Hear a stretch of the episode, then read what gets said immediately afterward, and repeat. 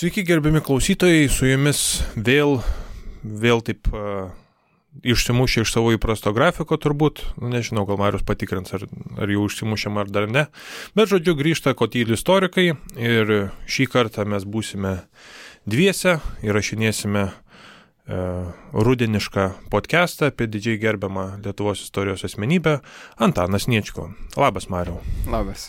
Sveiki. Tai Sniečkaus Antanuko biografija yra plati kaip žvaigždynai, kaip žydėjimas lauko gėlių.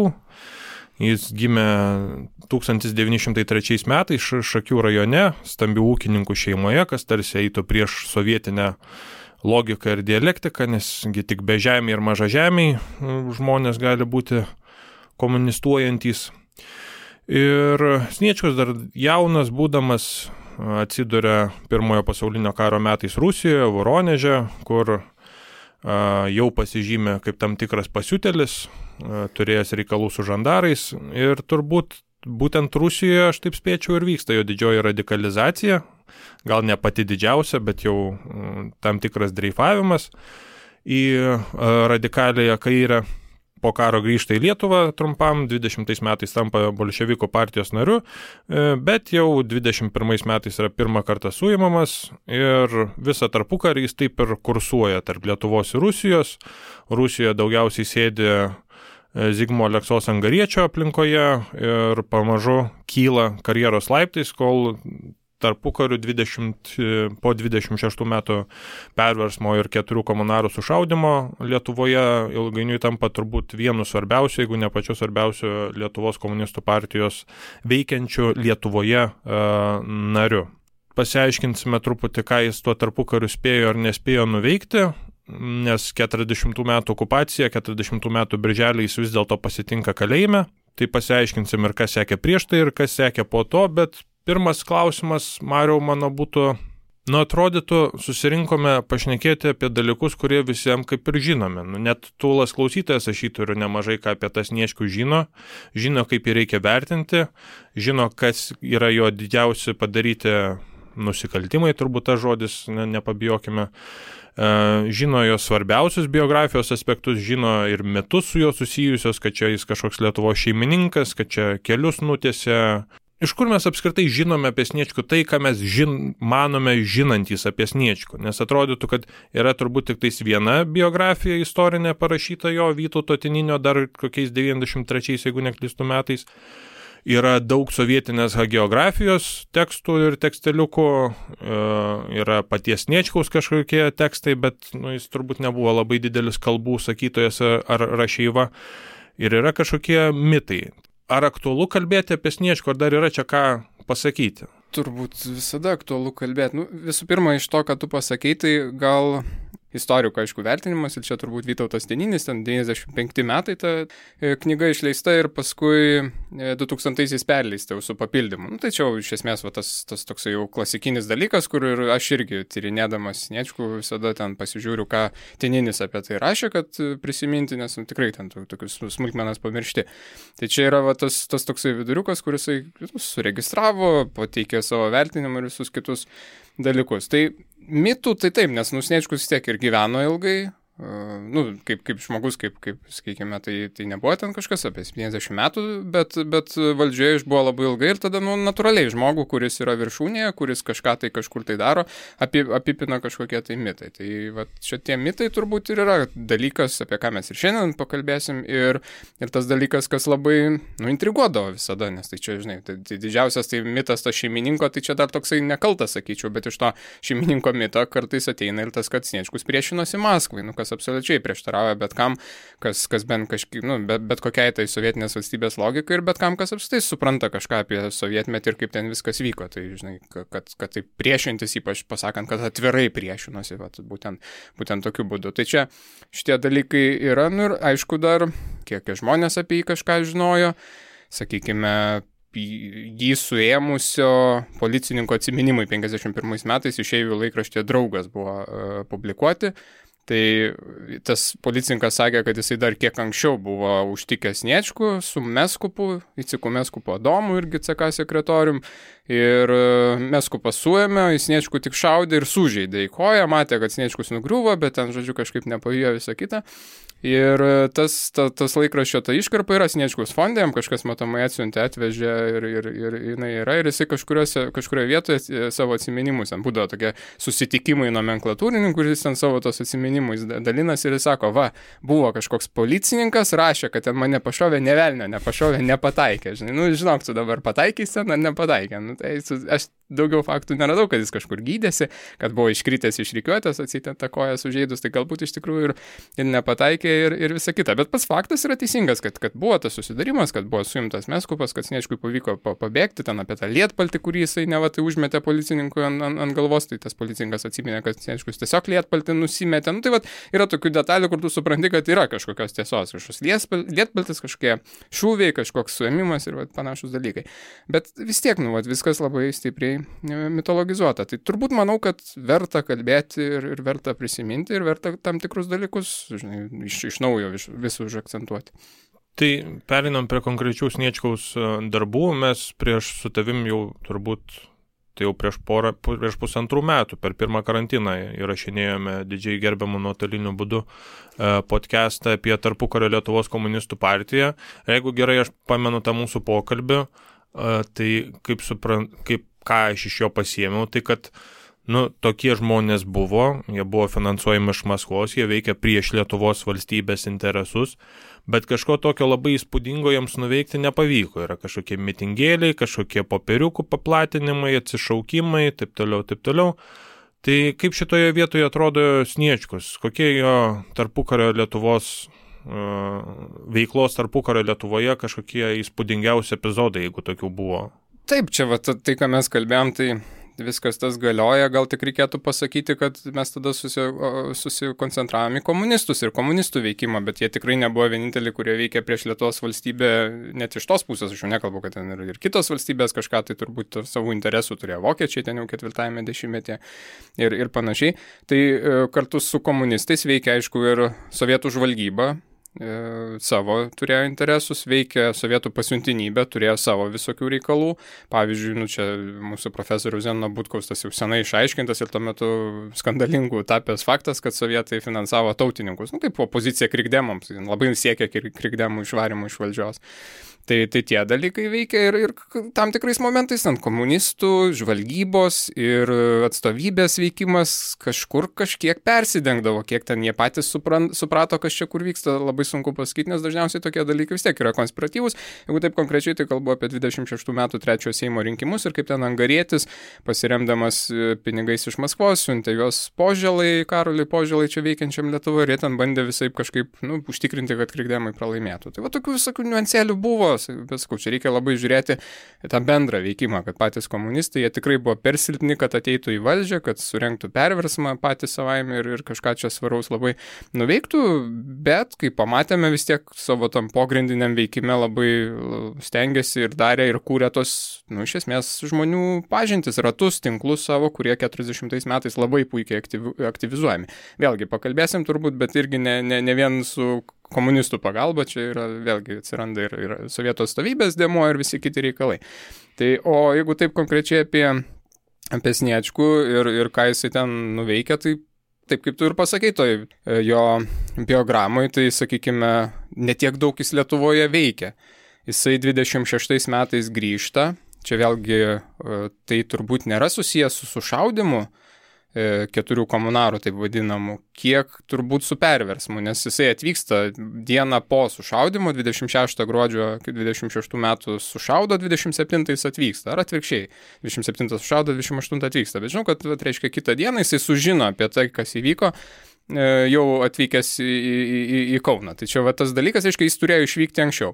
Tai ar jis išvyko dėl perversmo, kuris gruodžio 17 ir natūraliai 10 dienų užtektų plus minus, nes čia vėlgi kalbame apie konspiratyvų atvykimą, tai ne, ne nu, ten, sakykime, per Rygą važiuodavo ar per, per karaliaučių, tuomet, nu, per, per rytprusius tuometinius Vokietijai priklausiusius ir saliginai tokia laisva Veimaro Vokietija, tokia saliginai laisva zona, pakankamai laisvai ten judėti galėjo. Tai ar, ar per tai jis atvyksta, ar jisai jau žino apie tų keturių komunarų reiškia, turiuomenį Zigmas Angarėtis žino apie tų keturių komunistų suėmimą ir jau tada siunčia Sniečkų, kad, kad kažką tai padaryti. Tai va čia lieka klausimas, reikėtų detali, det, detalizuoti, čia tik Rusijos archyvose turbūt pavyktų surasti, kada Sniečkus išvyksta iš Maskvos, o tada galima būtų ir matyti, ką, ką žinojo, visą istorikams, ką, ką žinojo tam tikri žmonės priimdami tam tikrus sprendimus arba kas motivavo jų sprendimus, čia turbūt yra vienas sunkiausių dalykų įsiaiškinti. Tai va čia jisai atvyksta.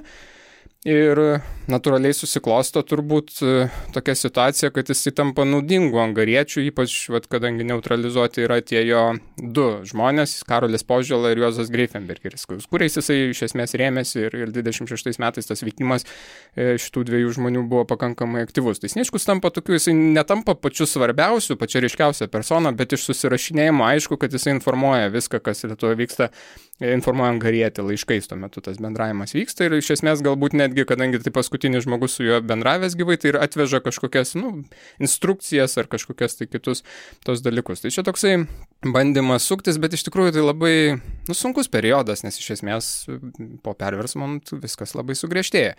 Tai tas netgi komunistai, čia ne veltui minėjau rytprusius, komunistai pasitraukia iš esmės į rytprusius, Lietuvos komunistai ten pradeda aktyviau veikti, leidžia ten spaudą, čia tas pats Icikas Meskupas Adomas ir Berlyne, ir ten Tilžė, ir kitur jie, jie, jie veikia, iš esmės ten tampa jų, jų tokia, nu nepasakysi bazė, bet ten yra nemaža dalis to veikimo. Tai va šitas aspektas. 30 metais, 1930 Niečkus suimamas kartu su keliais kitais pogrindininkais, svarbiais pogrindininkais ir gaunasi, kad trejata metų prabūna kalėjime iki 33 metų. 33 metais įvyksta apsikeitimas kalinių su Sovietų sąjunga išvyksta iš e, Lietuvos. Sovietų sąjungoje jisai tampa Zigmo Angariečio techninių sekretorius, iki tol dirbo artimai su, su Zigmo Angariečiu ir 36 metais vėlgi grįžta. Tai va čia nuo 36 iki 39 iki suėmimo jisai vėl veikia. Tai va prieš tai apie trejata metų ir po to apie trejata metų, nu, tai grubiai ten link 7 metų jisai va Lietuvoje veikia.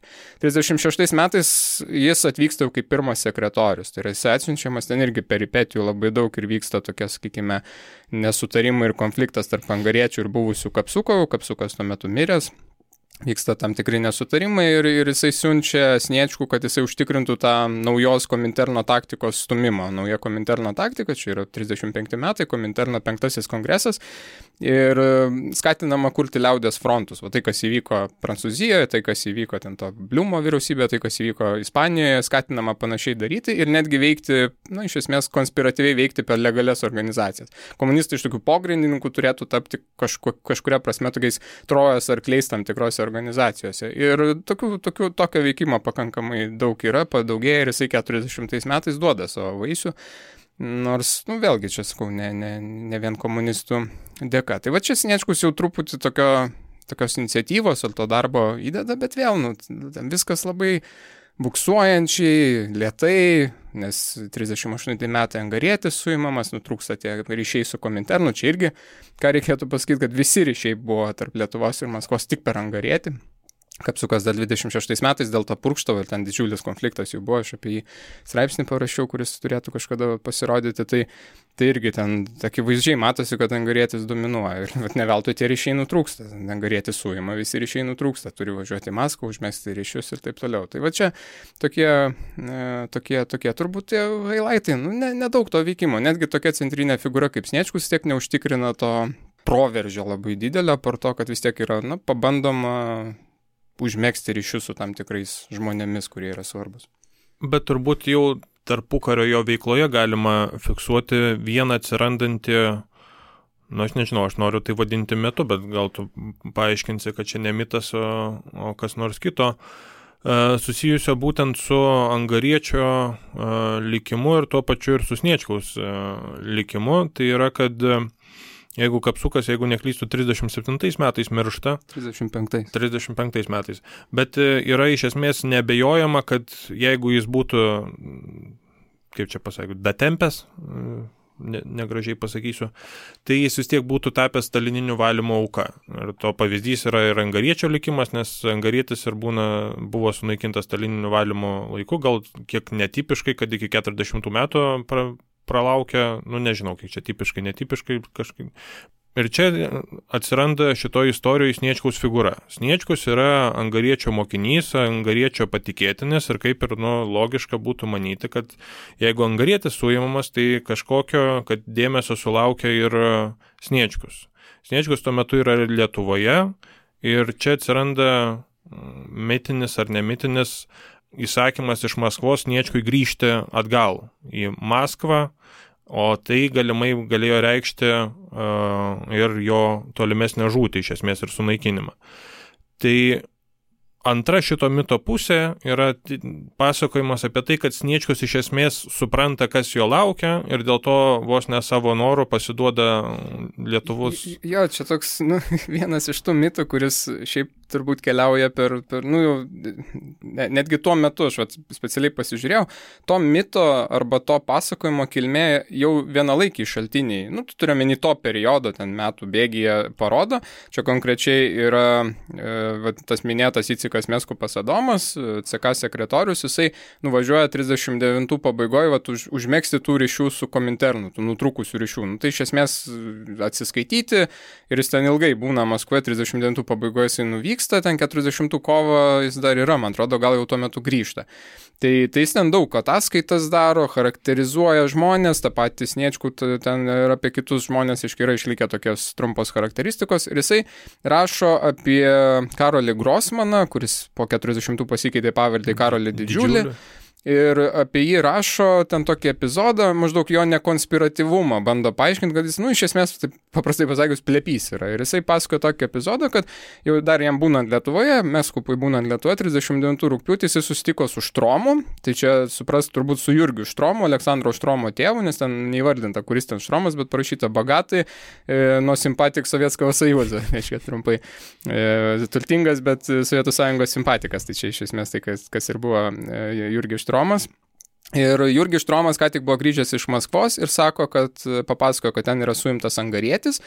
Ta informacija turbūt nebuvo dar Lietuvoje gal taip plačiai žinoma, nes bent jau 39-ais, kai buvo suimtas Niečkus, nieko Lietuvos saugumas apie tai jam nekalbėjo ir niekur tai nėra užfiksuota, kad čia maždaug jūsų partijos nebėra, nes jūsų lyderis suimtas, ką galėjo tokio demoralizuojančio pasakyti.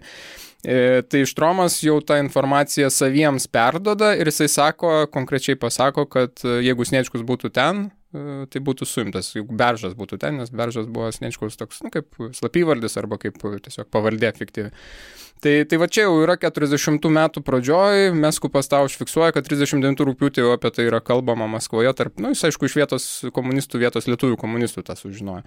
Ir tada, nu, yra toksai kaip sakyt, nu, mito plėtotė toliau, kas ten vyksta ir apsitai e, visokiais gandais ir apauga ir, ir, ir taip toliau. Ir čia Kazio Preikšo jaunesniojo va, tekstas šių metų, ne, trečiajame numeryje naujo žydinio įdų, kuris įrašė apie savo senelį, irgi Kazį Preikšą.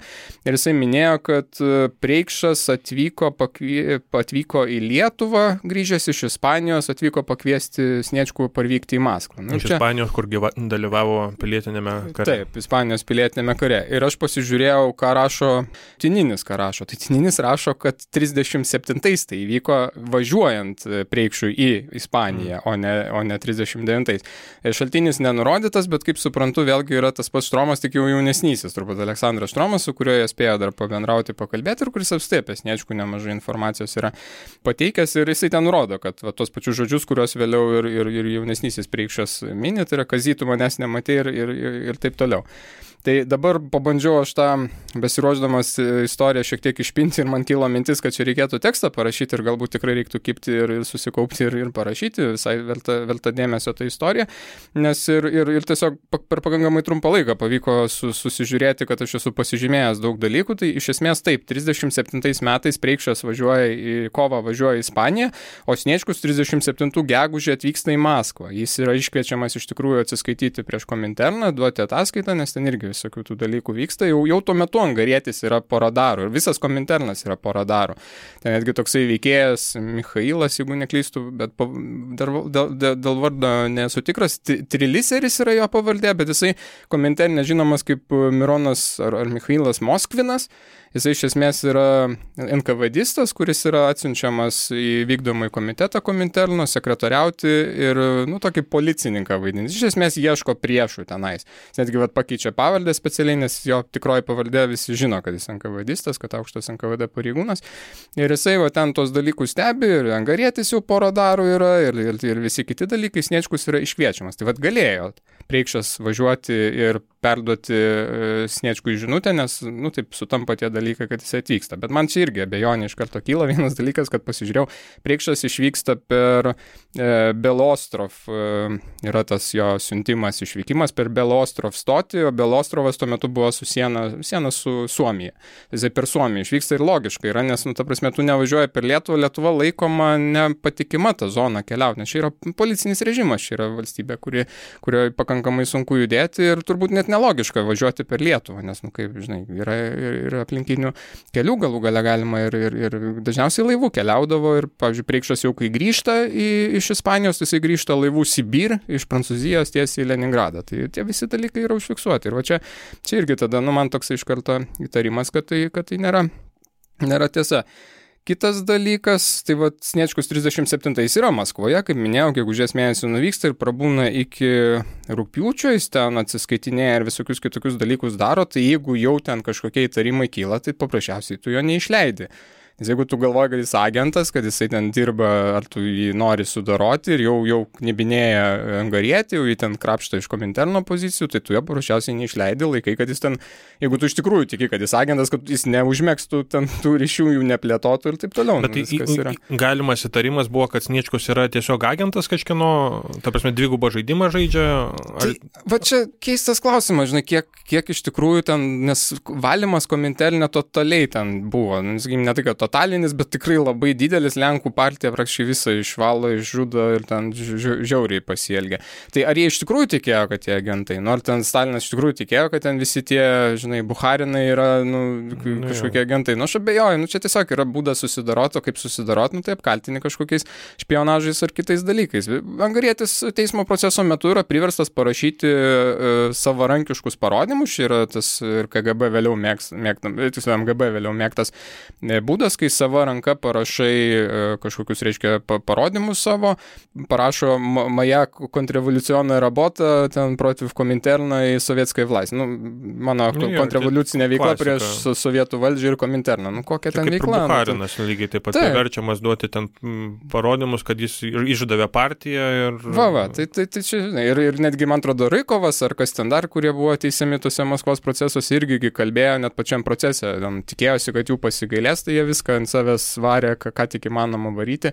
Šiandien neįsigilinęs, bet, bet pamenu tos, tos dalykus kažkiek. Tai va čia tokia, nu, klasika. Paskui angarėtis atsitiesęs, gal ir tie kankinimai pasibaigė, nes ten yra suimamas tiek, tiek išmet, nu, berija ateina, ten keičiasi metodai, ježovas apkaltinamas visais tais, kad jis ten e, ne, nelistinius metodus naudoja ir visą kitą. Jis tada jau pradeda kalbėti, kad jį kankino, jis atsiema savo parodymus ir visą kitą. Tai čia va tas toksai fazė. Gal dėl to jį taip ilgai, va, kaip minėjai, tas keista, kad kodėl jį taip ilgai tardė nubaudė, iki 40, 40 gegužį tik tai nuteisė. Tai čia vat, galbūt dėl to, kad įvyksta tas lūžis 38-39 ir prasideda ten, gal tardėtojai pasikeitė, čia reikėtų žiūrėti, nes šiaip byla tai tik Maskvoje, mes turim nuorašus, kuriuos Romas Šarmaitis parsivežė.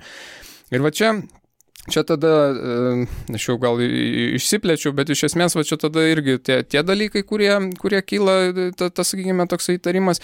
Kitas aspektas yra, aišku, kad tas pats Meskupas, jisai, aš minėjau, 39-40 pradžioje jisai yra Maskvoje ir jisai yra dėdė, jis yra, jo dėdė yra Josifas Petnickis šiaip garsus visai Kominterno ir partijos veikėjas, visai aukštas pareigas ėjęs, šiaip jo tikroji pavardė yra Taršys, jis yra nu, iš Lietuvos kilęs iš Ukmergės ir va, dėl to jo giminystės ryšiai, tai, nu, turbūt žydų kilmės, bet jo giminystės ryšiai su Meskupu, kuris irgi yra žydas, ir jie bendravo, 35 metais jie ten ir buvo susitikę, kaip, kaip Petnickis buvo Kominterno vienas iš lyderių, tai jie ten susitiko kažkokius reikalus sprendė.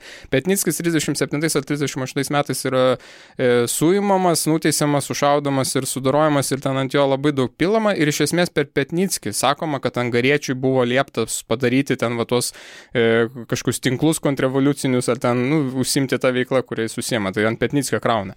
Petnickis yra dėdė Meskų padomo, kuris 39-40 blastosi Maskvoje ir nėra suimamas ir niekaip kitaip nerepresuojamas, grįžta, 41 yra, saka, antrasis sekretorius, 42 žūna, kai yra permetamas, desantuojamas į Lietuvą čia vykdyti pagrindinės veiklos. Tai vat, man tas tada nesusiję susiveda galai, jeigu, jeigu jau mes taip ieškom prieš.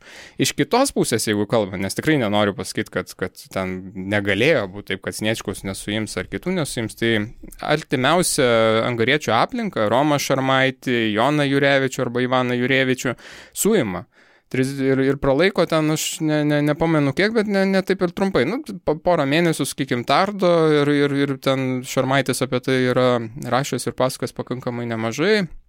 Ir, ir paleidžia vis tiek prieš juos kažkokių tai tų kaltinimų ne, ne, nepadaro, bet va, tas suėmimo faktas, kad jie buvo suimti, irgi nu, gali rodyti, kad, kad ir kiti tada, va, galbūt tuo metu kaip tik ir, ir buvo e, Štromas e, Maskvoje ir sužinojo va, tokius dalykus ir galvoja, kad šitą visą aplinką išvalys.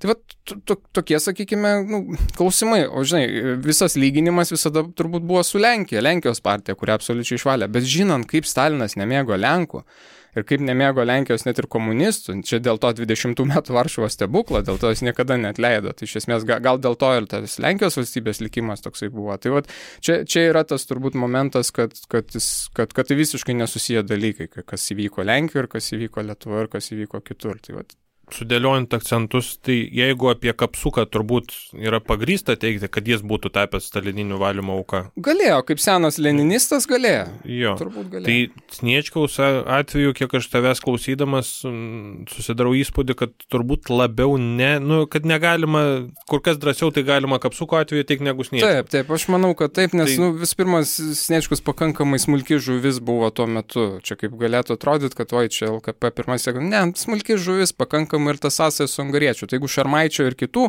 techninių sekretorių ne, ne, neišmetė, jeigu kai kurių bolševikų, kurie irgi ten Lietuvoje, sakykime, tą pogrindinę veiklą vykdė, nu nebuvo ten pirmaisiais sekretoriais, bet ten vis tiek vykdė darbus irgi jų ten nesuėmė, tai, tai manau ne. Va tos senuosius, kurių nemažai ten tas Uborevičius, Putina ir kiti jau. ten, kurie jau tikrai visą tą tarpukarį dirbo veikia Sovietų sąjungoje, jie, yra, jie nukenčia, bet jie nukenčia kaip bendra, ten Uborevičius ar Putina, aš nesimenu, jie Rūdno armija liktais buvo karininkai, tai ten ten taip, tie, taip, kaip, kaip, man atrodo, kad jų, jų labiausiai ir pasigėdo 41 metais, kai vokiečiai prie Maskvos artėjo ir kad, nežinau, čia vėl galbūt mitas, e, nepamenu kuo grįstas, kad maždaug kažkuris iš tų tuo metinių jau raudonarmiečių generolų, ar ne generolų, nežinau ko, pasakė, kad nu, jeigu kas ir gali dabar Maskvai, galėtų Maskvą dabar apginti, tai būtų Putna arba Oborevičius.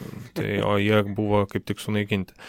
Tai tuo pačiu tada ir ta antra mito dalis, kur mane nutraukai, nespėjau jos pabaigti, kad irgi yra kažkur fiksuota kaip mitologija, kad Sniečkus supratęs, kad jam galimai laukia jo ragai kažkada, E, kad jis iš esmės pasiduoda lietuvių saugumui e, ir mėliau jau pasirenka kalėti Lietuvos kalėjime, negu grįžti Maskvą ir stalininiam kalėjime sėdėti. Tai, tai čia irgi tada šitas yra toks ant klaustuko didelio. Tai čia man atrodo ne ant klaustuko, bet čia visiškai yra, nu, kam Sniečkui būti suimtam, kad jo nepasiektų Maskva. Maskva ir taip jo nepasieks. Nu tai siūstų tu kiek nori tų iškvietimų atvykti, nu, pasislėpi kleboniški miške ar, ar kažkur tai kit, kitur Lietuvoje, kur nors ir tavęs nepasieks. Jeigu jau jų Lietuvoje nepasiekdavo vietinis saugumas, nu, suėmė aišku, bet irgi ne iš karto, tai, tai, tai kur ten pasieks Maskva, tai ta, ta prasme čia yra, nu, žinai, vis tiek ten kai kurie iš tų irgi kominterno agentų kitose valstybėse irgi ten, sakykime, buvo tokie pora darų, bet taip ir išgyveno, pralaukė tą laiką. Tai vad, aš manau, kad čia tikrai jau jam jau jau eiti į kalėjimą ir išsiduoti, pasiduoti vien tam, kad jo ne, nerepresuotų, nu, man atrodo kažkaip labai, labai keista. Tokiu elgesiu, jeigu jis vat, būtų įtaręs ir aišku pasislėpęs ir netvykęs į Maskvą, tai vėliau jau jo karjeroje galbūt ten kažkoks būtų klaustukas, aha, ką tu veikiai, tai jam buvo labai lengva sakyti, kad aš buvau suimtas, bet ir tuo abejoju, nes čia vėlgi 40 dokumentai, tie, tie parvežti dokumentai Kominterno, vat 40 metais visi yra charakterizuojami, ypač net ir po Lietuvos okupacijos, nes LKP formaliai dar Kominterno Kominterno sekcija buvo. Į VKBB, į tą bendrą sujunginę partiją, jinai primta buvo tik 40 spalio mėnesį, tai šiaip jinai dar Kominterno sekcija yra ir vasarą, ir net rudenį, tai jie ten tokie, nesimenu, vienas iš jų buvo Belovas, ten Kominterno kadrų skyriaus e, e, ten darbuotojas, tai jisai ten charakterizuoja vis ir jisai sniečkų charakterizuoja, viskas ten yra normaliai, nėra ten kažkokių kaip kitiem ten, kad ten kažką blogai daro, ten yra tik angarėčio ten frazė, kad gal per daug pasitikė žmonėm per patiklus, bet šiaip tai yra normali informacija, nieko kažkokio kompromituojančio, ne, nepasakoma nieko kažko tai, kas ten būtų, būtų nu, le, lemtų ir rodytų, kad jisai kažkaip tai pora darų buvo. Tai čia aišku, viena yra kas rašoma, kita kas yra kalbama koridoriuose ir kažkur tai kitur. Tai čia mes suprantu, kad ta informacija ne, nebūtinai visa patekdavo į ra, ra, ra, raštiškus dokumentus, bet jeigu jį norėtų sudaroti, tai ta informacija visada patekdavo į raštiškus dokumentus, tada tos pažymos kažkur tai keliauja per skyrius, patenka ar į NKVD ar dar kažkur ir va tada jau sprendžiasi e, klausimai kitaip. Tai aš labai abejoju, kur tie. Bet tie... o pačios Sniečkaus suėmimo aplinkybės jau paskutinį kartą iki 40 metų, ar jos yra žinomos? Taip, iš esmės yra, yra ir byla e, centrinėme archyve jo teismo, yra ir, ir byla e, saugumo ten jo sėkimo. Iš esmės ten pastebėjo tiesiog, kad važinėja ir nuolat susitinka vienas žmogus, komunistas, kurį jie persekiojo, susitinka su kažkuo, ko jie nežino kuo, ir jie pradėjo sekti žmogų, nes tuo metu važiavo dviračiais, tuo metu dviračiai buvo registruojami, tai turėjo turėti numerį dviračio ir ta, pagal tą numerį jie labai lengvai susekdavo, kas čia per žmogus. Ir paskui pasižiūrėjo, nu, pamatydavo ir kitą asmenį, kuris su dviračiu atvažiuoja, patikrino, ant ko registruotas kažkoks pranas masiulis. Nu, ir pradėjo ten šniukštinėti. Tas pranas masiulis buvo Sniečkus priedangos pasą fiktyvų, jis turėjo Prano Masiulio pavaldę ir po truputį, po truputį išsiaiškino, kas ten įvyko. Tai vėl, nu, VSD dokumentai ir valstybės saugumo departamento tarpu karinį, nu, irgi ten visokių tų niansų ir aš ten kartais galų neatseku, nes iš esmės tas fondas yra sudarkytas. Jisai 40-ais buvo bandomas matomai kažkiek naikinti, e, komunistai jį perėmė ir bandė ten visus priešus, e, visokius agentus ir kitus pareigūnus aiškinti, irgi ten ap, apvalė, apdarkė, ap, ap, ap, nu, tikrai jisai labai yra blogos kokybės, ten tie mikrofilmai padaryti ir visa kita, sunku yra orientuotis, bet vis tiek man atrodo, kad čia tikrai net ne agentų yra kažkokia išdavystė, VSD agentų turiuomenį, o iš esmės, nu, tiesiog pareigūnų darbas, siekimas, nuseklus tas persiekimas, ten daug ką, va, aš minėjau ir tą laikraščio, laikraščio straipsnį, kuris draugė buvo 51 metais publikuotas to pareigūno, tai matosi nuseklus darbas, kaip ten ką kažkur tai darė, persekiojo, matosi toksai visas, visas tas procesas, kurį kažkiek galima patikrinti kitais dokumentais. Tai aš manau, kad čia visiškai VSD operacijos reikalas, ne kažkokios išdavystės ar jo paties pasidavimas. Nu, nebent va tas nekonspiratyvumas yra pasidavimas, bet Nu, labai man abejotina. Gerai, ir tada Sniečkus yra suimamas ir jau 40 metų birželį sulaukia uh, būtent uh, Lietuvos kalėjime. Iš kalėjimo jis paleidžiamas, jeigu neklystu, tik birželio 17 dieną. 18. 18 netgi. Tai ką būsimasis sovietų Lietuvos vadovas veikia kalėjime po, po okupacijos? Atrodytų, kad čia pirmas žingsnis turėtų būti. Ar tai, jau, ar tai siejasi jau su to, kad tu sakai, kad Sniečkus tuo metu yra smulki žuvelė, karosiukas arba pūžlys? Čia turbūt bendra tendencija yra, kad komunistai po e, okupacijos kurį laiką, nu, faktiškai neegzistuoja tame. Nu, jie kaip, jie egzistuoja, jie dirba, bet jie nėra labai afišuojami, jie nėra viešas dalykas. Tai visų pirma, kompartija legalizuojama tik birželio 25, tai irgi tai ko laukti čia vos ne 10 dienų.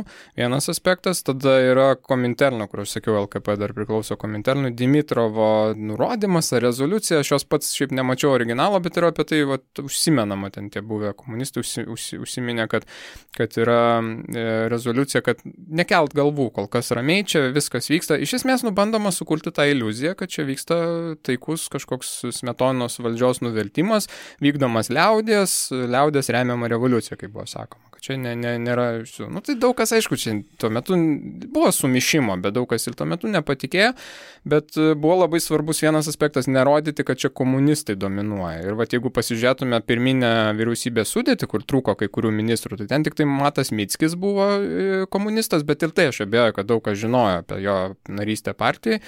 Ir e, man atrodo viskas. Dar Leonas Koganas buvo sveikatos apsaugos ministras, bet aš nežinau, ar jisai pirminiai sudėti buvo, tai jis irgi siejamas su kompartija, bet man atrodo net nenarys buvo. Tada e, Sniečkus paleidžiamas 18 arba 19, aš bijau suklysti, bet jisai, e, kiek žinau, yra paleidžiamas dar anksčiau negu visi kiti Kauno politkaliniai.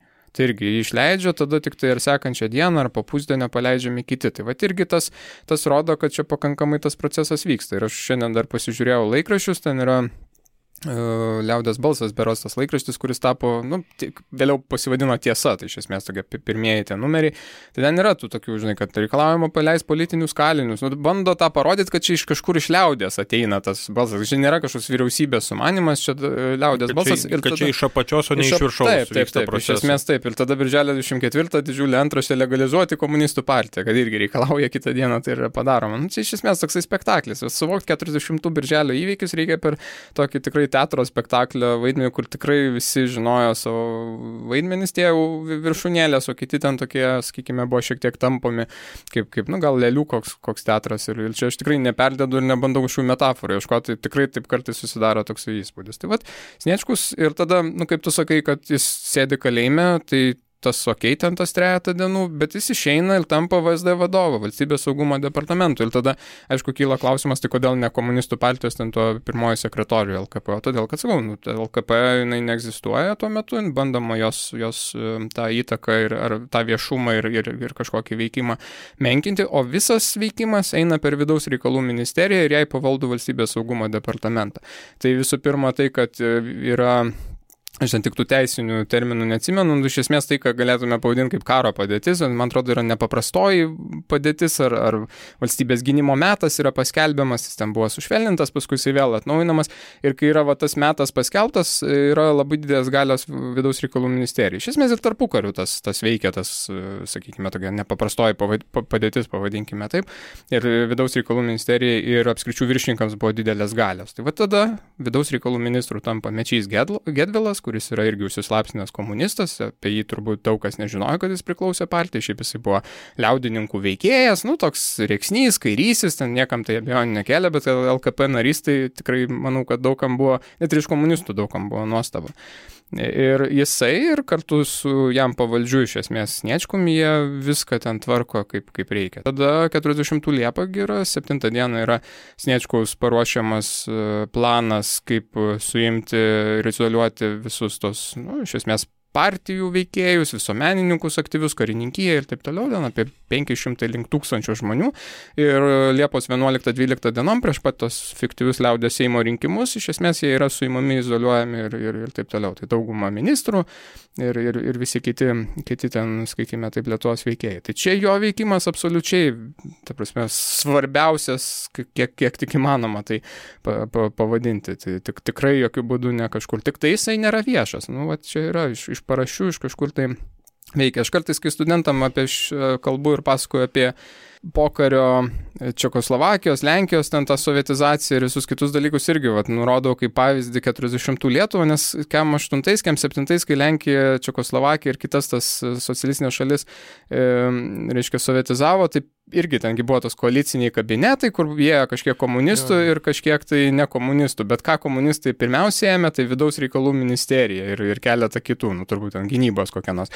Kodėl? Nu, nes per vidaus reikalų ministeriją, per visą milicinę policinę struktūrą iš esmės tu galėjai daryti, ką nori, nu, arba bent, bent kažkiek tai tos jėgos turėti. Tai čia vat, labai panašus yra momentas. Jo, ir čia istoriografijoje netgi dažnai yra rašoma apie 40 metus, kad vat, Lietuvoje vyko ket, po 40 metų birželio Dekanozovo atvykusio į Lietuvą režisuotas spektaklis. Tas spek žodis spektaklis netgi yra minimas tiesiogiai istoriografijoje, kad būtent ir čia vat vaidmenis pir, ar pirmailius ar antrailius, bet vaidina visi. Ir Sniečkus, ir Paleckis, ir tie mūsų di didžgerb liaudės Seimo veikėjai, ir važiuojantys Saulės parsivežti ir taip toliau, ir taip toliau. Ir čia jų atsakomybės yra skirtingo lygmens, bet vis dėlto tai yra dalis to paties vat, spektaklio. Ir būtent, vat, ką tu ir sakai apie Čekoslovakiją, apie Lenkiją, čia turbūt dažnai yra toks klaidingas įsivaizdavimas, aš įsivaizduoju daugelio. Man irgi, kol ne, nepradėjau domėtis, toks buvo, kad maždaug po karo, 44-45 metais, jau kur užeina Raudonoji armija, nu tai čia jau ir sovietų valdžia ir, ir lieka Lenkijoje, Vengrijoje. Jo, Čekoslovakijoje nu žmonės logiška atrodo, nes Lietuvoje tai buvo. Bet ten iš tiesų yra kur kas sudėtingesni procesai ir ten va, ta sovietizacija nusikelia gerokai iki 47-48 metus, bet va, būtent tą spektakliškumą, tai iš esmės tai tas pats vyko ir Latvijoje, ir Estijoje 40 metais. Ir pagal tą patį, iš esmės, aišku, su niuansais, bet mechanizmas pats tai tikrai spektakliškas ir buvo, nu, Gerai, pereikim tada, užfiksuojam, kad Sniečkus turbūt 40 metais nėra pati svarbiausia figūra Lietuvos sovietizacijoje, bet turbūt viena iš svarbiausių. Ne, nes aš manau, tokia tikrai viena svarbiausia, jo, tas, bet tik tai netokia vieša, sakykime, taip. Jo, ta tas slaptasis veikimas yra labai svarbus e, ir po to Sniečkus pasitraukia prasidėjus karui tarp Vokietijos ir Sovietų sąjungos į Rusiją, ten organizuoja dalykus, dirba dalykus, veikia dalykus, bet apie tai jau truputį išnekėjom, kai kalbėjom apie 16 divizijos podcastą, bet jeigu norėsi kažką paakcentuoti, bet turbūt tai bus susiję klausimai, nes aš dabar tavęs klausiu tada, jeigu 40 metais, snieč, 41 metais Sniečkus iš Lietuvos bėga kaip VSD, nežinau, pirmininkas, direktorius turbūt. Ne, ne, kem pirmais tai jau. Jau nebe. Ne, ne, jisai, sakau, ten 40 spalį priema į VKPB tą jau LKP, o Sniečkus rūpiučio 15, man atrodo, yra jau LKPCK A. pirmoji sekretoriumi. Čia, čia irgi tokie nu, niuansai, ten nu, rūpiučio 3 vyksta aneksija, formaliai Lietuva mhm. tampa Sovietų sąjungos dalimi ir tada nu, viskas yra sovietizuojama. Liaudės Seimas tampa aukščiausio taryba, ministrų taryba tampa Liaudės komisarų taryba, rūpiučio 25 dieną yra priimama ta konstitucija ir jau galutinai, nu, priimama tai čia kabutėse ir galutinai ten viskas yra susovietizuojama, ta prasme, pagal sovietinį modelį, tik tai dar ant popieriaus viskas tai visą tai turi įvykti. Ir Sniečkus pereina dirbti į partiją. Ir iš esmės highlightas va šito periodo 40-41 metų yra kem pirmų Vasaris ar tai kovas yra penktasis LKP suvažiavimas arba jau tas pirmasis vat, suvažiavimas tapus Sovietų sąjungos tos bendrosios SKP, nu, tuo metu VKPB, visą sąjunginė komunistų partija dalimi. Ir ten jie jau iš esmės viską, nu, kaip sakyti, išsirenka ten jau formaliai patvirtina ten pirmosius sekretorius, nes pagal visus tos įstatus tik suvažiavimas ten gali rinkti, rinkti CK ir, ir, ir taip toliau. Tai va čia e, jis jau išvažiuoja kaip centro komiteto e, pirmasis sekretorius.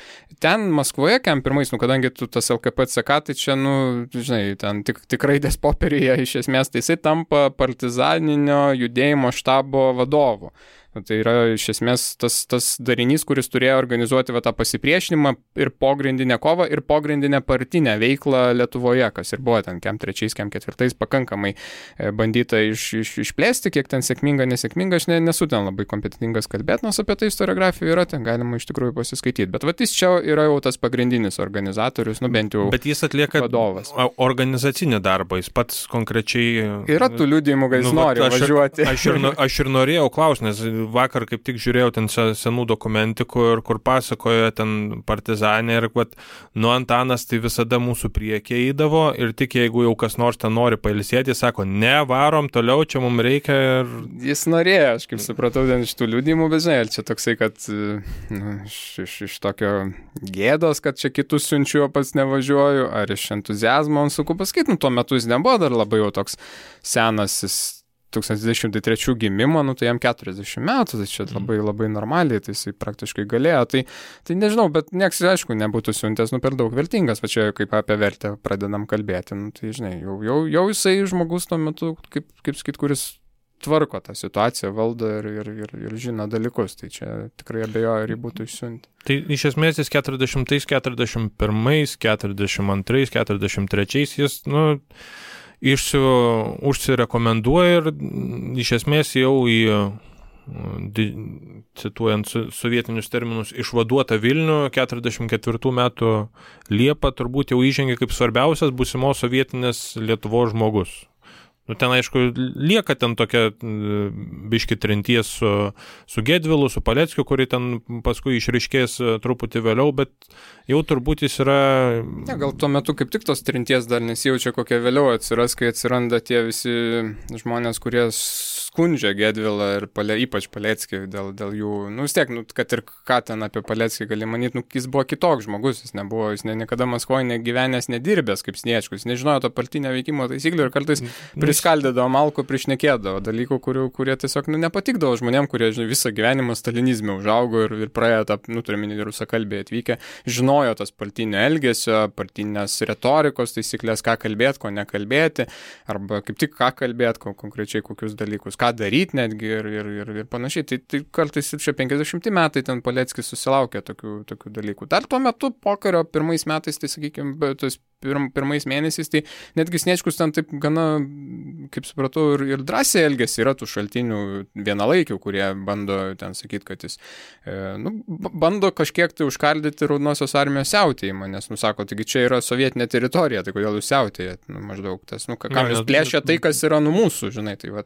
čia ne tai, kad jis čia iš kažkokios meilės kažkam, bet tai, nu, jam atskurti šitas reikalas, reikės atstatyti. O paskui, jeigu tai. kas nors neveiks, tai taip, jam taip, jo atsakomybė. Čia, čia tas Danilas Šupikovas buvo toks atsiųstas organizacinio skyriaus vadovas LKPCK ir jis ten iš esmės tuo metu buvo toks vienas pagrindinių tokių pri, priežiūrėtojų, kas čia vyko. Karo metais, jis buvo Snečkus pavaduotojų tam partizaniniam štabe ir, ir jis va, tą, tą perdavė Maskvai, man atrodo, konkrečiai Malenkovui, kad, kad va, čia, nu, yra iš tikrųjų Snečkus pyksta, kad, kad yra tas siautimas, kurio galbūt ir neturėtų būti nemažai jų apšnekėjom, Sniečkus grįžta į Lietuvą, atkuriama, ta, kuriama ir atkuriama sovietinė santvarka Lietuvoje, vyksta sovietizacija, čia to jos peripetijas nesigilinsime per nelik, bet, nu, iš esmės Sniečkus kaip koks įeina į Vilnių, jis toks ir lieka, jis lieka svarbiausiu žmogum Lietuvoje iki pat savo mirties.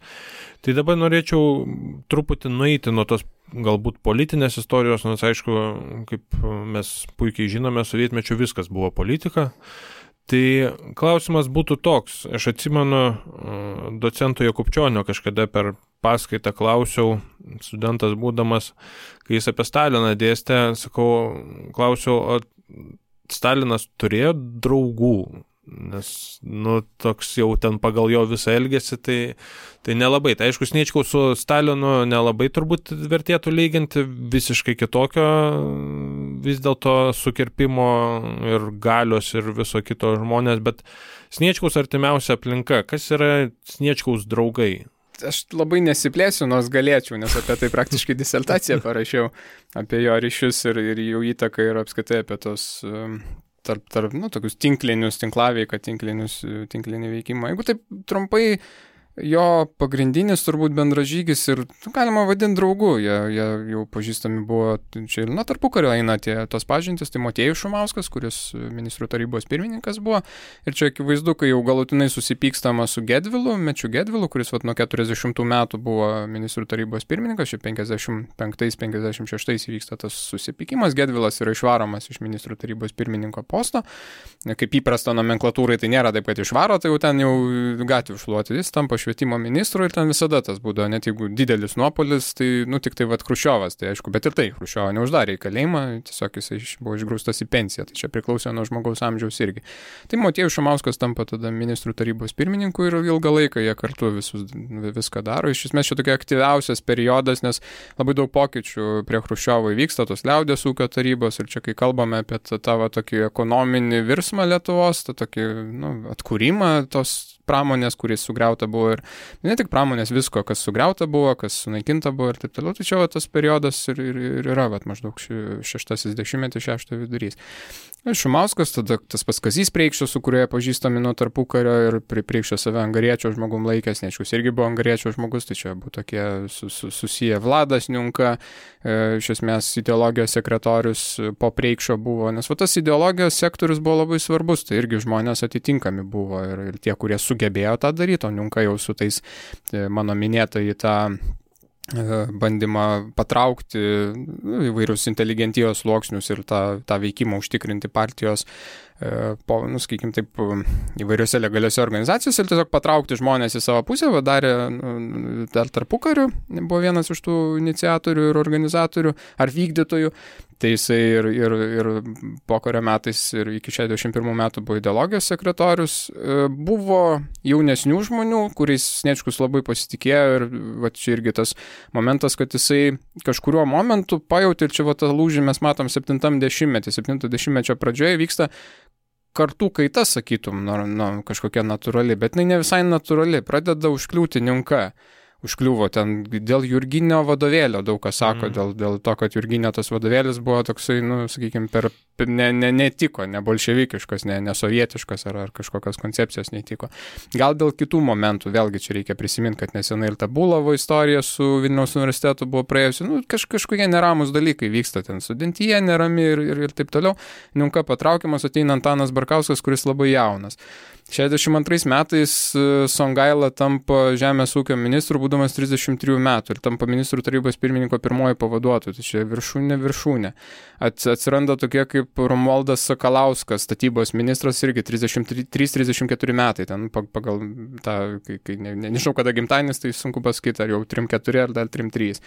Tada ateina, ateina nu, jaunų ten ir šepetys Leonginas kažkur pradeda suktis ir taip toliau, tokių žmonių, kurie nu atrodytų, tai čia vyksta dabar, kaip čia yra ir ką, ką čia daryti. Tai mano tokia mintis, kad jis, uh, jis, jis vienam netgi yra tokiam pasikalbėjime vėlgi iš tų pasakęs, kad E, juos skatino atseit e, mesti laukto senius ir, nu, čia iš Hruščiovo, iš Maskvos, mesti lauk senius ir stumti jaunus.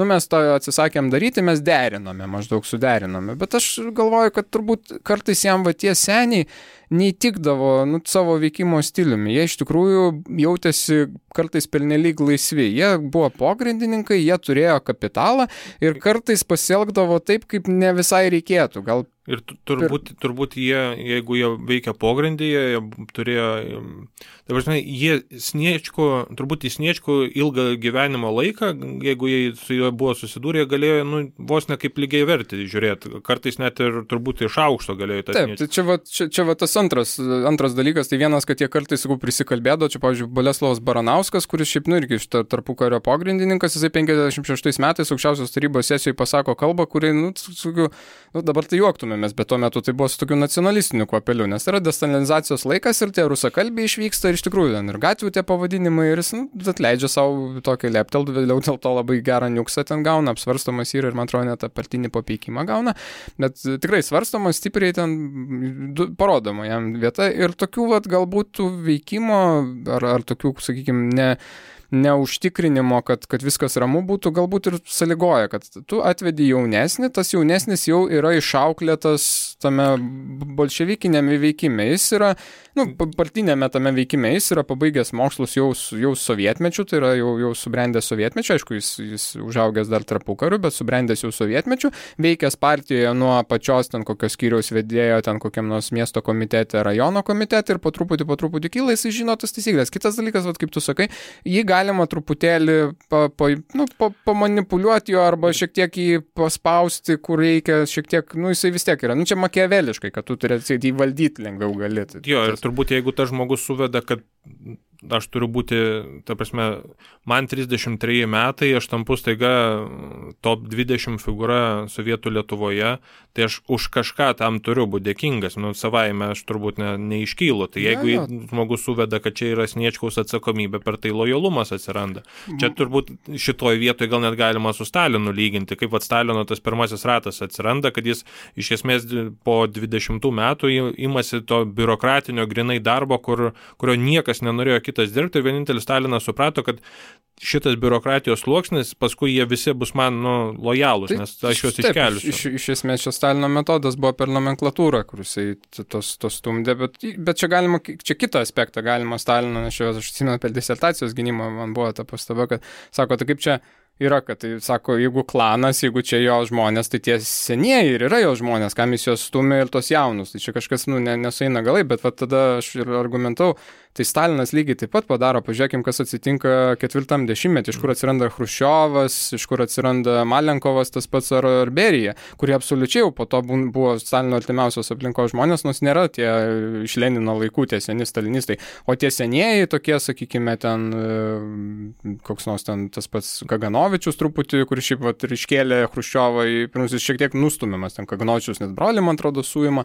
ir jis ten nusižudo, ar, ar nori suimti ir jis nusižudo, aš ne, nepamenu, bet iš esmės va čia irgi galima matyti, kad Stalinas jaunus atveda žmonės, kurie galbūt nu, visiškai kitaip veikia ir, ir, ir gal geriau veikia, čia va, sunku pasakyti, žinai, ko iš to, ko, ko iš to tikėtasi. E, tai aš tikrai nelyginčiau, kad Snečkus taip pat veikia, jam reikėjo Snečkui tiesiog, nu, kartais kompetencijos, kuri, pavyzdžiui, nu gerai, Songaila veterinaras, nu galėtum sakyti, nu prie ko čia žemės ūkis, bet vis tiek veterinaras, o ne pogrindininkas su keturių mhm. klasių išsilavinimu. Tai va, čia, čia ir yra skirtumas, ten koks nors Romaldas Sakalauskas, kad ir, kad ir kaip jis vis tiek yra inžinierius žmogus, kuris nustatybose nusimano. Va, jam reikia to tokios ekspertizės irgi.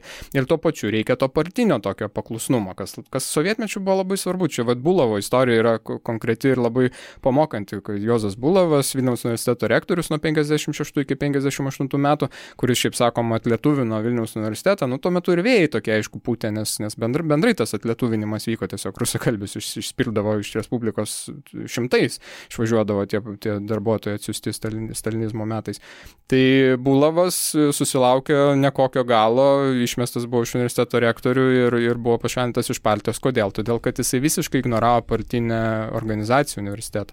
O čia buvo labai labai didelė klaida. Ir vėliau Kubilius, rektorius Kubilius, jis jau iš pradžių, sakykime, taip neignoravo, paskui išmoko, kaip manipuliuoti tą partinę organizaciją. Tai čia buvo labai svarbu neignoruoti partinių tų vat, instancijų. Ir, ir vat, kartais tie pogrindininkai senieji, kad ir kaip labai keistai skambėtų, jie ne tai, kad jie ignoravo partiją, bet jie kartais, sakau, prisikalbėdavo. Aš dabar galvoju, kad klausytojai, kuris e, nestudijuoja mūsų universitete, gal turbūt nėra didelio skirtumo tarp Preikšo, Niunkos, e, Songailos ir taip toliau. Čia jam yra tiesiog pavardės, kurios, nu, asociacija, kad, nu, čia sovietiniai bonzos kažkokie. Tai tada aš apversiu klausimą ir paklausiu, ar galima kažkaip matyti ar atsekti žmonės būtent Lietuvoje, kurių Sniečkus nemėgo.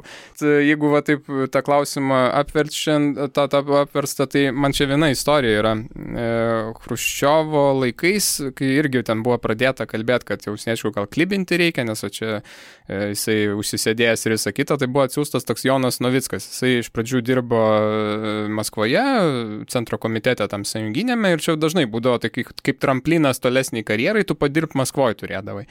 Ne kažkokios atsakomybės, nu, tokios ne, nelabai labai atsakingose, bet vis tiek svarbiose pareigose, ten instruktoriaus dažniausiai pareigose centro komitete. Ir netgi konkrečiam organizacinio darbo skyriuje toksai buvo, kuris visus tos kadrų reikalus ir tvarkė. Tas Novickas tada buvo gražintas į Lietuvą ir buvo kalbama ruošiamas į Sniečkaus vietą. Ir tada atrodytų, nu, kalbos kalb, kalbom ir tada aš, nu, žiūriu asmens bylą, kaip ta karjera susiklostė. 64 spalį yra skus pašalinamas, 64 lapkritį e, Novickas yra pašalinamas iš to skyriaus vedėjo posto, tai tikrai labai svarbus postas yra. Jis yra pašalinamas iš ten ir nusinčiamas ne tik komiteto pirmininku, bet komiteto pirmininko pavaduotoju. Ir iš ten trumpai labai išbūna ir vėl nuopolis ten į kažkur iš vis nusinčia, ten į kažkokią kinematografijos ar kažką panašaus irgi pirmininko pavaduotoju. Nu, tai Tai yra, sakau, nei, kaip ir minėjau, neišmeta tų nomenklatūrininkų, nėra, kad jau visai, jeigu dar jaunas, mm. tai pensiją neišleidžia, bet tai yra, nu, toks krytis į kažkokį pirmininko pavaduotoją, net ne pirmininko, kur tu net ne pats gali tvarkytis tame poste, nu, to, to, toje kažkoje institucijoje, šia labai pažeminimas. Tai atrodo, kad tikrai tas žmogus matomai ne, ne kažkam įtiko. Kitas aspektas yra, balsavimai, čia va irgi labai gal kvailai nuskambės, balsavimai sovietmečių, bet realiai jie egzistavo, tik jie, nu, iškreiptai egzistavo, kai buvo balsuojama per suvažiavimus už centro komiteto sudėtį, tu galėjai balsuoti prieš. Tai reiškia, būdavo sąrašo žmonių, bet tu galėjai prieš kažkurios balsuoti. Tai vad Novickas, kartais Paleckis, ten stalinizmo metais, kai buvo dar daug rusakalbė, labai daug balsų prieš susilaukdavo. Nu, labai daug tai užtekdavo, kad išrinktų mhm. ten iš 500 delegatų, kokie galėjo 100 balsų būti prieš. Tai vad irgi rodo, kad tas, tas žmogus buvo, buvo nemėgstamas praktiškai, nu, net ir nemažos, nemažos dalies. Buvo Buvo nesutarimas su Maniušiu, Jozu Maniušiu tikrai yra tas, sakykime taip, ir, ir, ir netgi Sniečkus aplinka čia, vat, Alfonsas Randakevičius irgi vienas iš tų jaunųjų, kuris 59-ais tampa KGB pirmininku, irgi būdamas labai jaunas ir, ir tokį svarbų postą užima ir matosi iš to, kaip, kiek yra siunčiama į, į Sniečkų informacijos iš, iš KGB tuo, tuo metu. Tai rodo, kad, kad tai pasiteisino ir irgi Randakevičius irgi nelabai mėgo Maniušiu ir vat, yra tų dokumentų ir, ir, ir tokių ego dokumentų laiškų liūdėjančių, kad, kad kad džiaugiasi, kai Maniušius, sakykime taip, nu, atrodytų paaukštinimas į ministrų tarybą išėjo, bet išėjo iš CK sekretorių, reiškia išėjo iš CK, nu, tai CK truputį kiti reikalai galėjo pasistumėti. Tai čia irgi labai ilga atskira istorija, tai, tai nesiplėsiu, bet vat, buvo tokių žmonių, su kuriais taip jisai nelabai, ne bet jis irgi ne, nebuvo visagalis, sakykime taip antrasis sekretorius ir jo santykiai, kaip ten su juo klostėsi, o čia visada būdavo iš Maskvos atsiunčiamas žmogus, tai čia atskiri dalykai. Tada, vat, vėl, kai ateinam į du epizodus, čia turbūt jau reikėtų pabaigai, mm. du mhm. epizodai 67 metais pabando Sniečkų iškrapštyti, čia tas pats maniušis yra. Ten vyksta rokiruotė, e, Paleckis yra išrenkamas e, e, Sovietų sąjungos, ten tokia tautybių taryba, atrodo, taip vadinosi, nu vieni iš parlamento rūmų, ten rotuodavo tas postas, toks iš garbės visiškai, ir jis ten yra išrenkamas, išvyksta į Maskvą dirbti ir kurį laiką dar eina e, Sovietų Lietuvos aukščiausios tarybos prezidimo pirmininko postą, bet jam nukrūvis per didelis, negali čia sulakstyti, sako, reikia spręsti reikalus, reikia ieškoti. Ir šiam septintų pavasarį pradeda ta, ta, ta, ta, krapštyti ir ieškoti, nu, kas čia pakeistų ir pirma, pirma mintis turbūt maniušių yra. Bet maniušių eiti į tokį dekoratyvinį postą, nes yra visiškai bereikšmis postas, kurį Paleckis užėmė, nu, toks kaip ir nominali galva valstybės, bet nu, visiškai be įtakos. Jisai turbūt pradėjo žaisti kažkokius žaidimus Maskvoje, o jis turėjo ryšių ten ir... ir jis per su... lietuviškai ne, ne, nemokėjo. Ne, kiek žinau, ne, ten kažkiek tai, tai pa, pa, pasakydavo, jo, bet nors... jo, jis, jis, jis buvo visą tarpu karių užaugęs Sovietų sąjungą sąjungoj, jis kem mhm. ketvirtais į Lietuvą atvyko. Taip, jisai buvo, čia gal nepasakiau, šiaip tais Josif Maniušius. Tai, tai ir jis tada nu, pabandė užsitikrinti kažkokį postą, gal net ir pirmojo sekretoriaus. Ir yra ten tų liūd, tokių va, daug dokumentų, nuotrupų ir, ir liūdimų. Viskas baigėsi tuo, kad pavyko Sniečkų išsaugoti savo postą ir ten vyko diskusijos e, biure, tam, kuris, nu, iš esmės tas aukščiausias organas. Ir, ir, ir jį tiesiog jį paremė, pasakė, kad, kad pats paremiu Sniečkų, paremiu Sniečkų, tas irgi sako, kad Sniečkus turėtų likti ir tada pasiūloma ministrų tarybos pirmininko vieta Maniušiui, nu, kad tokia kaip, kaip truputį, kad nu, ne, nebūtų nužeminimas kažkoks, nes, nes irgi negali taip pasielgti ir, ir, ir, ir, ir kad jis neužimtų pirmojo sekretorijos postą.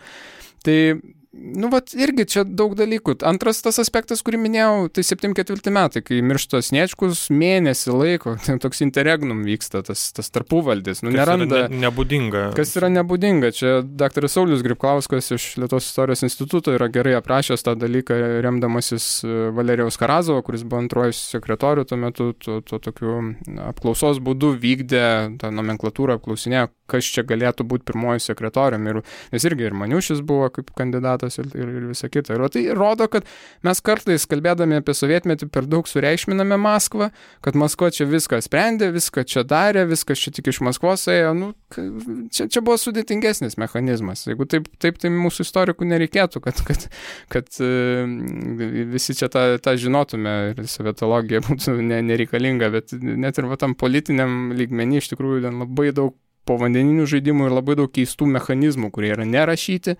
ne, ne kažkur tai reglamentuoti, jie tiesiog vat egzistavo. Ir vat šitie dalykai, vat keli, keli pavyzdžiai rodo, kad net ta vietinė nomenklatūra buvo pakankamai svarbi Maskvos akise, jau aišku, čia vėlyvuoju, nu, ne vėlyvuoju tokiu, brežneviniu. Ir, ir, ir nu, iš esmės brežneviniu periodu, tai ten stalinizmo metais truputį kiti dalykai buvo. Tai va, nu, čia, žinai, aišku, turbūt, turbūt e, galima daug apie tai kalbėti. Ir, ir, jo, bet mes kitus... tra tradiciškai, kaip visą laiką, užsiplepam, tai aš jau eisiu link paskutinio tokio apibendrinamojo klausimo. Sniečkus gerai žinoma, man atrodo, gerai žinomas faktas, nu, net vadovėliuose turbūt minimas, kad iš tiesų jis rekordiškai ilgai išsilaikė valdžioje, 33 metus, tai, ta prasme, rekordiškai ilgai iš visų Sovietų sąjungos, tų re, respublikų, komunistų partijų pirmųjų sekretorių. Niekas, jis ir prie Stalino buvo, ir prie Hruščiovo, ir prie, prie Brežnevo buvo, ir taip ir nebuvo nuimtas. Nors tų permainų aplinkui buvo e, tikrai ne vienu atveju ir ne, ne vien ten kieno nors mirtis jie sąlygodavo, būtent būdavo iš Maskvos ateinantys prasidėdavo procesai, bet žodžius Niečkus šito išvengia ir šituo požiūriu jis yra unikalus, čia yra viena jo įvaizdžio pusė. Antra įvaizdžio pusė, kuri, manau, kad jau yra truputį dirbtina kalbėti e, apie jį, kaip, kad čia vat yra kažkoks atminties konfliktas jo, kad, e, kad žmonės iki šiol dalis žmonių galvoja, kad, e, kad jis yra ten koks nors. Ir tada dirbome Lietuvai, kažkoks šeimininkas, hazeinas e, ir taip toliau, nes turbūt jau didžioji dalis tų žmonių yra amžinatilis, aišku, Lietuvoje dar galima jų surasti, bet uh, bet vis dėlto tai jau yra truputį jau Sniečkaus portretas tampa viena kryptis, nu, nu, aiškesnis, uh, jis vertinamas iš labiau už tos vat, sovietizacijos pusės, bet vis dėlto tiek sovietmečio, tiek ir po 90-ųjų metų tas Vatsniečkaus vaizdinys kaip gero šeimininko, kaip gero ūkininko, ekonomisto, kaip žmogaus, kuris vat, kovojo, kaip tu sakai, vat, kovojo prieš Maskvos diktatą vos ne, e, jis iš kažkur atsiranda. Ir čia tų simbolių surandama, kad Sniečkus neva priešinosi kukurūzų sodinimui e, Lietuvoje, kad Sniečkus vat, trakų pilį atstatė ir čia vat, yra didžiulis jo vat, įrodymas, kad vat, jis čia, nors čia Maskva jam davė už tai per nosį. Tai iš kur šitas vaizdinys atsiranda ir ar jis bent turi kažkokį krislelį racijos? Tai tas šeimininko, tai čia žinai, jisai mėgdavo važinėti po kolūkius ir, ir gamyklas, tarybinius ūkius, tai natūraliai turbūt susiformavo.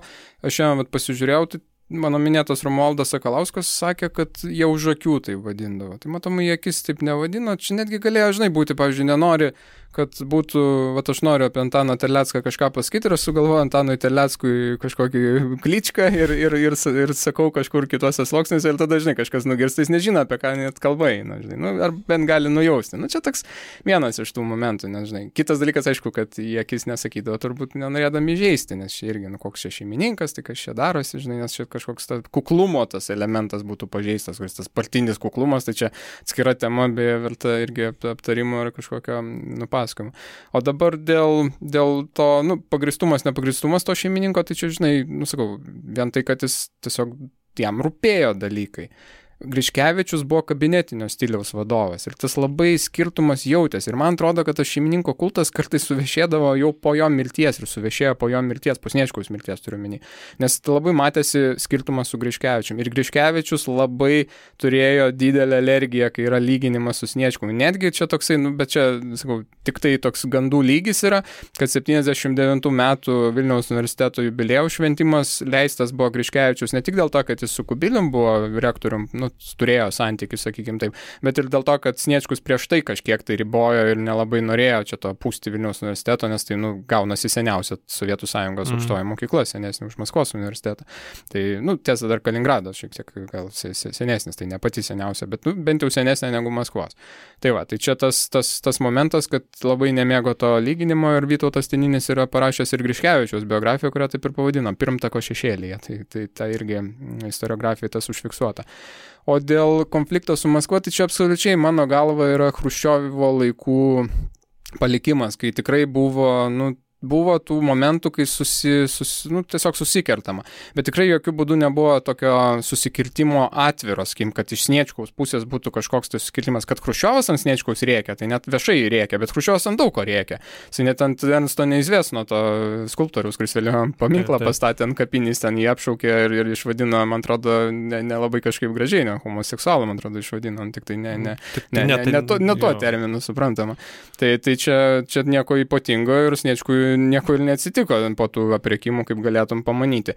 Bet tam tikrų momentų buvo ir aš tai aiškinu, kodėl. Nu, tai, tai jeigu Sniečkus priešinosi Maskvai, tai tada Brežnevas priešinosi Maskvai ir Suslavas priešinosi Maskvai, nes jie nuvertė Hruščiovą. Tai paprasčiausiai buvo nu, nemėgstamas Hruščiovas. Jau buvo pastebėta 60-61 metais, kad jo tos reformos yra nu, kvailos kai kurios arba net debiliškos ir prieštarauja bet kokiai logikai, bet paskutiniai jau tie jau, sakykime, taip lašeliai buvo, kurie ir, ir, ir saligojo tą kantrybės taurės perpildymą, nes apie šiam ketvirtų pradžioj prasidėjo tas perversmo toksai planavimas, tai buvo, kai jisai nu pasikesino į partinės valdžios tokį, sakykime, monopolį. Vienas dalykas padalijo partinį aparatą į atsakingą už žemės ūkį ir atsakingą už pramonę, antras dalykas bandė įves kadenciją sekretoriams. Tai automatiškai, žinai, visi tie, kurie vėliau prie Brėžnevo taip ir sėdėjo, 20 metų sekretoriavo, nes va čia ir buvo tas momentas, kad kodėl reikia nuimti Krušiovą, kad jisai nepašalintų mūsų, reikia kadrų stabilumo, reikia, va čia yra vertybė, kadrų stabilumas, jeigu gerai dirba, tai nėra čia ko išalinti. Tai, tai va, va šitie dalykai ir buvo, kad, kad paprasčiausiai Krušiovas buvo nemėgstamas ir tada sukūrė tokį mitą ir kurį netgi ir amžininkai pastebėjo, čia ir aš esu publikavęs Randakevičiaus laišką Sniečkui ir, ir, ir disertacijos prieduose yra tas, tas laiškas, kai šiam septintais metais džiaugiasi, kad Sniečkus pasiliko postą ir džiaugiasi, kad nebuvo pasiduota. Ir vėlgi, buvęs KGB pirmininkas, tuo metu dirbantis jau SSRS KGB, tai pakilęs į, į pareigose, jisai laišką Sniečkui rašo pakankamai tokių neformalių stilium, su, su visa pagarba, jisai rašo gerai, kad prie N reiškia šauktukas ir apačioje dviem brūkšniais pa, pa, pabraukė. Jo, e, reiškia Hruščiovas, prie N nebuvo pasiduota visokiam nesąmonėm ir ten jo tom idėjom. Tai jis net nedrįsta pasakyti, kad čia apie Hruščiovą, kuris tuo metu nu absoliučiai nuopolėje ir, ir niekas ten tau neatsitiks, jeigu tu minėsi jį, bet vat, vis tiek yra tas toksai, vat, nu, neminėti, va čia ne, neminėtinas ir panašiai. Tai jisai vat, irgi išreiškia tą, kad nu, prie Hruščiovo nu, glūpstvos buvo, jie taip atvirai sakydavo. Tai va, tai čia manau, kad iš to kyla ir paskui atsiranda, va, priešinosi Maskvai atsit suprask visur ir visada. Nu tikrai ne, va, čia tik tie keli epizodai ir yra, kurie, nu, jie taip, jie reikšmingi, svarbus. Bet tai sakykim, jis priešinosi kukurūzam, galima taip sakyti, ar... Viešai ne, E, ir netgi skatino, ir netgi tose pačiuose dar sovietmečio, tose atminimuose visokiuose ir, ir pokalbiuose, ir viešuose sveikinimuose yra, kad va, ten skatina tą kukurūzų, tą kvadratinį lizdinį įėjimo būdą. Bet e, esmė čia turbūt yra ir, ir ne, ne, ne kukurūzomis priešinosi, jisai priešinosi, kad žolės išnaikintų, tą žalieną, tai yra tą, nu, dobilieną, tas tradicinį pašarą išnaikintų ir viską užsėtų kukurūzom. Va šitam tai buvo tas nepritarimas, bet vėlgi čia yra labai svarbus dalykas. 61, man atrodo, metais ar 60-ais E, Žemdirbystės instituto mokslininkai parašo laišką, kuris atsiduria Maskvoje. Ten kritikuoja va, tą kukurūzus, arba tiksliau kritikuoja, kad tas žalienas, dobilieną, tą žolę išnaikin nori ir užsėti kaip pašarą padaryti kukurūzą, nu, kuris atsitė netinka. Aš tikrai ne agronomas, aš nežinau, kokia ten peripetijos, bet esmė, kad jie tiesiog sako, tai bus sunaikintas ir kartu ir gyvulininkystės ūkis. Ir tada tas laiškas patenka į Maskvą ir yra, va, minėjau, čia vienas iš tų susidūrimų tarp Hruščiovo ir Sniečkaus, Minske ten vyksta kažkoks pasitarimas ir Krušiovas tikrai stipriai ant Sniečkaus tiesiogiai užvažiuoja ir yra apsvarstomi tie mokslininkai, yra ir partiniai papeikimai Žemės ūkio ministrui Vazalinskui skiriamas, e, yra pašalinamas iš posto instituto direktoriaus pavaduotojas, e, man atrodo, Henrikas Černiauskas jo pavardė ir visi kiti dalykai. Ir, ir toksai, nu, perstumdymas yra, čia tada ir Songaila ateina Žemės ūkio ministrų tampa, yra, yra tikrai tokių veiksmų, kurie, nu, nesudaroja žmonių, bet jau įvyksta, parodoma, kad mes čia maždaug kontroliuosiu šitus dalykus.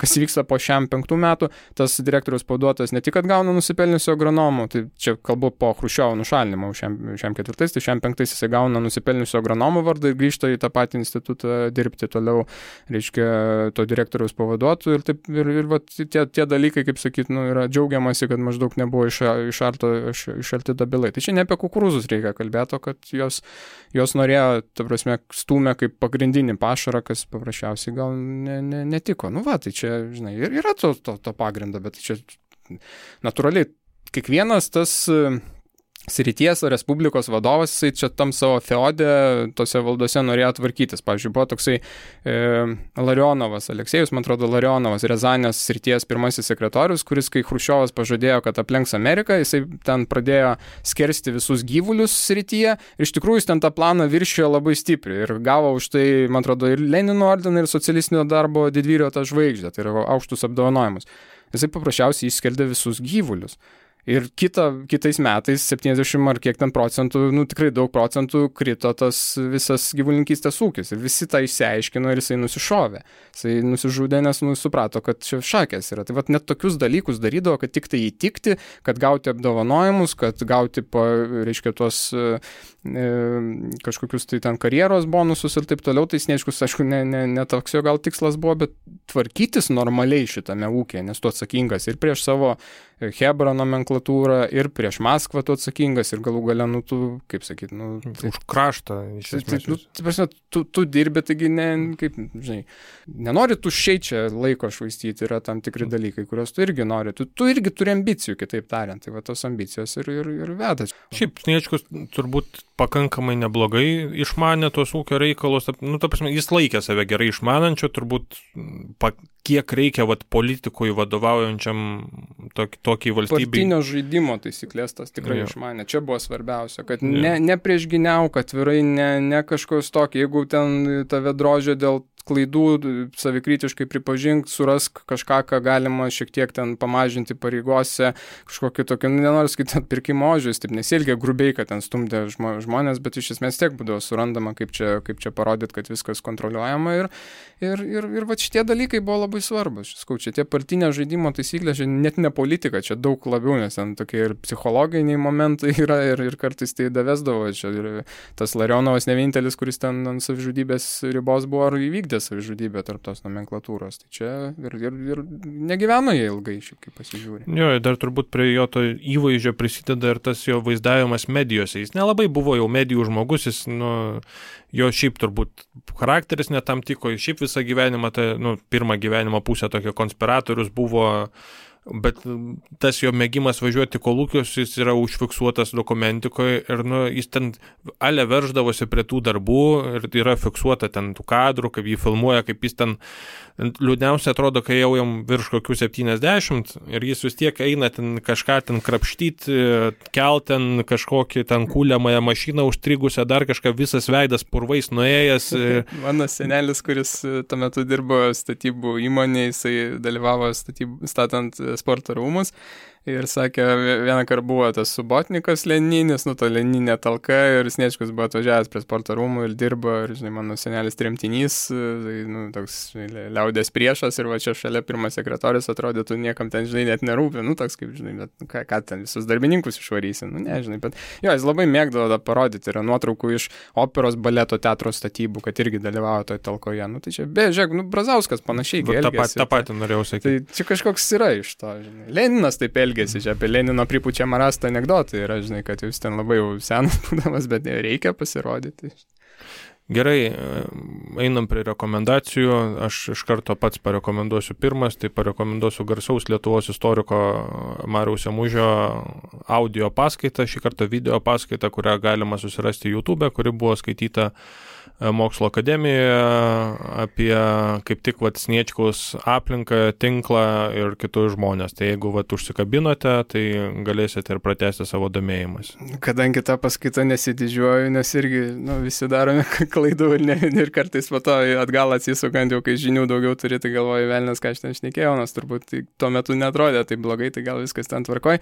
Bet aš tai nerekomenduosiu nieko, aš tik pasakysiu, kad kadangi šitą temą, nu, kaip domiuosi dešimt metų šitą temą, rašiau disertaciją ir turiu tų žinių ir žinau, kad visko mes šiandien neaptarėm, kai kas gal buvo prašokta, gal netaip net ir, ir suprasta gali būti, tai tiesiog brūkštelkit man arba Facebook'e, arba mailų, jie viešai prieinami istorijos fakulteto tinklalapį, aš mielai parekomenduosiu, ką paskaityti, duosiu kažkokios informacijos, ar šiaip galima padiskutuoti, jeigu kažkas užkabino kažkokią konkretį temą. Tai va čia tokia nerekomendacija, bet tiesiog pasiūlymas, jeigu įdomu. Tai va toks tas mūsų žvilgsnis į plačią kaip žvaigždynai Antano Sniečkaus e, biografiją. Mm, jis toks trumpokas, mm, tikrai galima buvo daugiau apie ką šnekėti, bet kadangi jau laikas spaudžia, tai mes su jumis atsisveikiname iki kitų susiklausimų ir iki. Iki.